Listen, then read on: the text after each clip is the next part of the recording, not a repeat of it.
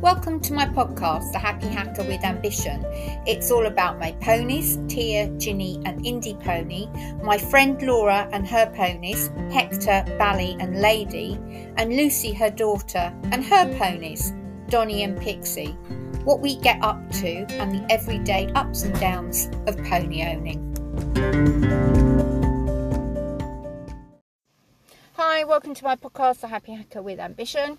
Today I'm going to tell you all about my solo ride on the East Lexham Estate. Um, the East Lexham Estate is in Norfolk. To ride on it, you have to have permission from the landowners uh, and you have to follow the routes that they have marked out. I live on Lexham, so I was really keen to do it.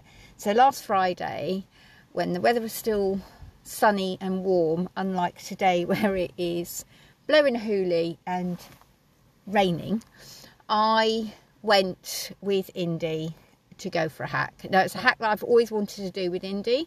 Um, it's got a lovely long uphill canter, which uh, will really help her get fit, followed by a nice straight canter.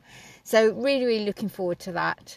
Uh, and lots of ups and downs, and lots of things to see as we go round. So, really, really looking forward to doing it got the trailer out. Laura lent the keys to me so I could get my trailer out. Got my trailer out, loaded it up. Always takes longer than you think, doesn't it? When you haven't done it for a while. And that was my problem. I haven't done it for a while. Packed Indie up, and my plan was to walk her originally because she'd only got fronts on. Now she's got hinds on as well. To walk her up the lane because the farm traffic, especially at the moment as they're getting all the winter stuff, you know, the autumn stuff done, like the just getting everything ready, um, like sugar beet stuff and everything like that. And then I was going to get on at the sugar beet um, platform, um, which is near the water tower because it's raised. And I thought that would be perfect. I'll leave my lead rope there. And that's exactly what I did. I mean, in future, I'll be able to trot her up that hill, which will be a great start and is good for her. It's not hill, you know, it's Norfolk. It's a hill for Norfolk, all right? So um, we went out and I got on and I had my little head head cam, my new head cam on, and um, was convinced I was recording, and I was, but I must have knocked it at some stage as I was walking up and knocked it off. So not happy about that because I've missed all the good footage. Went on my ride, thoroughly enjoyed it, really, really enjoying myself. Was on the way home, and I have to tell you, I was um, one field up from where I had left my lead rope to walk down, so it shows how close to home I was. And a pheasant leapt out, and no, it wasn't the pheasant first. It was um, there were some dead weeds of some sort that were very pale colour, and Indie wouldn't walk past them. And I always carry a schooling whip when I ride Indie, um, just as a you know, just as a backup when she just plants sometimes. And I went, no, come on, off we go. Um, and Laura the other week said, you always carry it, you never use it. I used, and I gave her a little tap, and she did her airs above the ground, um, which I sat, and I was like, fine. And then all the pheasants, all the baby pheasants have been turned out because obviously soon they will be shooting. And they all flew out, and Indie went, oh my God, and then span and I came off. And I kind of landed on my feet but on my knees, but I still held on to her. But obviously, Indie, you could see it in her face. She was just like, I'm really frightened, I'm really frightened. She, she pulled back and I let go. And um, she twisted off and off she ran. And I got up and all I could see was her cantering off into the distance with my stirrups flapping in the wind. I just thought, oh my God. Um, immediately I thought, well, she'll be fine because she'll stop. India always stops. And there's a lot of good grass there, so I thought she'll stop. She obviously really spooked herself because she did not stop. She just kept running. Um, and I saw her run along the long track we'd just come along. I saw her run down the canter track upwards all the way down that, thinking she's very sure footed. Oh, she'll be quite good out then. And then I saw her, to my horror, cross the lane and head off um, in a direction towards Swaffham. not on the estate any longer.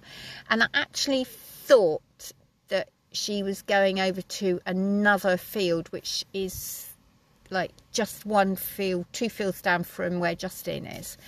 So I phone, I hadn't got my glasses with me, so I couldn't really read my phone properly. I'm going to have to make sure that I put the print on the phone bigger for future references.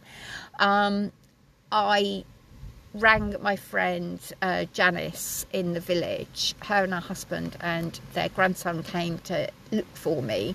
And I said, Can you let the estate know that I've fallen off so that Robert can know, so he can tell the drivers, tractor drivers, that, you know, if they see Indie, where she, that, you know, we're fine, we know, um, but if you can let me know. And she did that for me, which was very kind.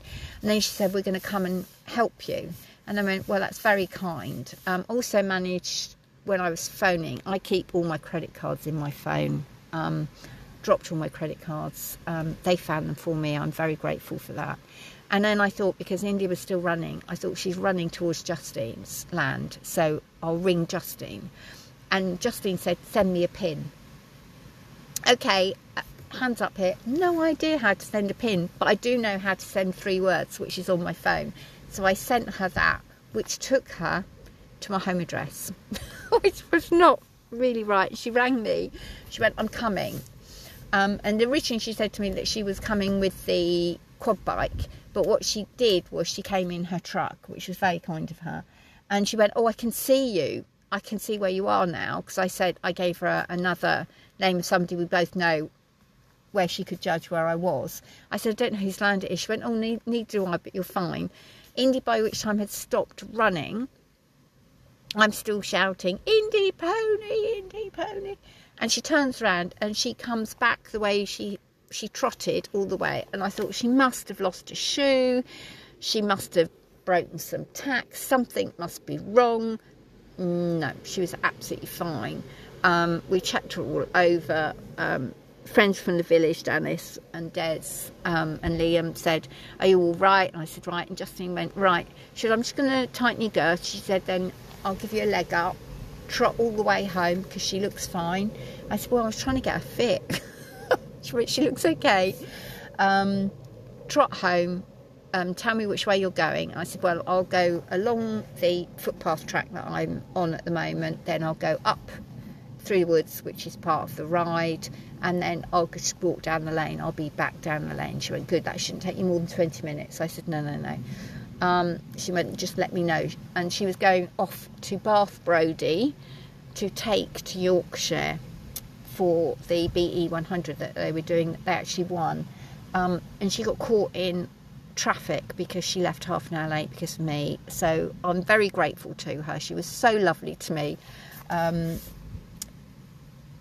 I'm glad she threw me back up on my pony because it has really built my confidence up um, and I'm really pleased because I felt really silly and um, I will you know um, I was just pleased and I got her back and then Fred helped me hose her all down. We cold hosed her to see if there are any cuts or anything anywhere and I really hosed her down. Um, and I was really you know just kept going on the legs and legs and legs and then washed her all down and everything and then brought her home and then put the trailer away. And as I was walking back, Laura messaged me and said, Have you ridden Rosie yet? And I went, No, not yet. No, it's been a bit of a drama.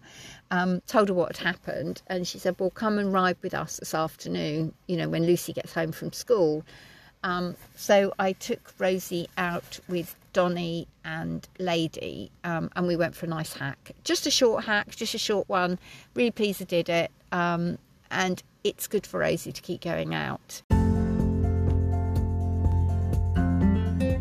Thank you so much for listening to the Happy Hacker with Ambition. Please don't forget to like, comment, and subscribe. By subscribing to your podcast provider, that helps me make more podcasts. Thank you so much.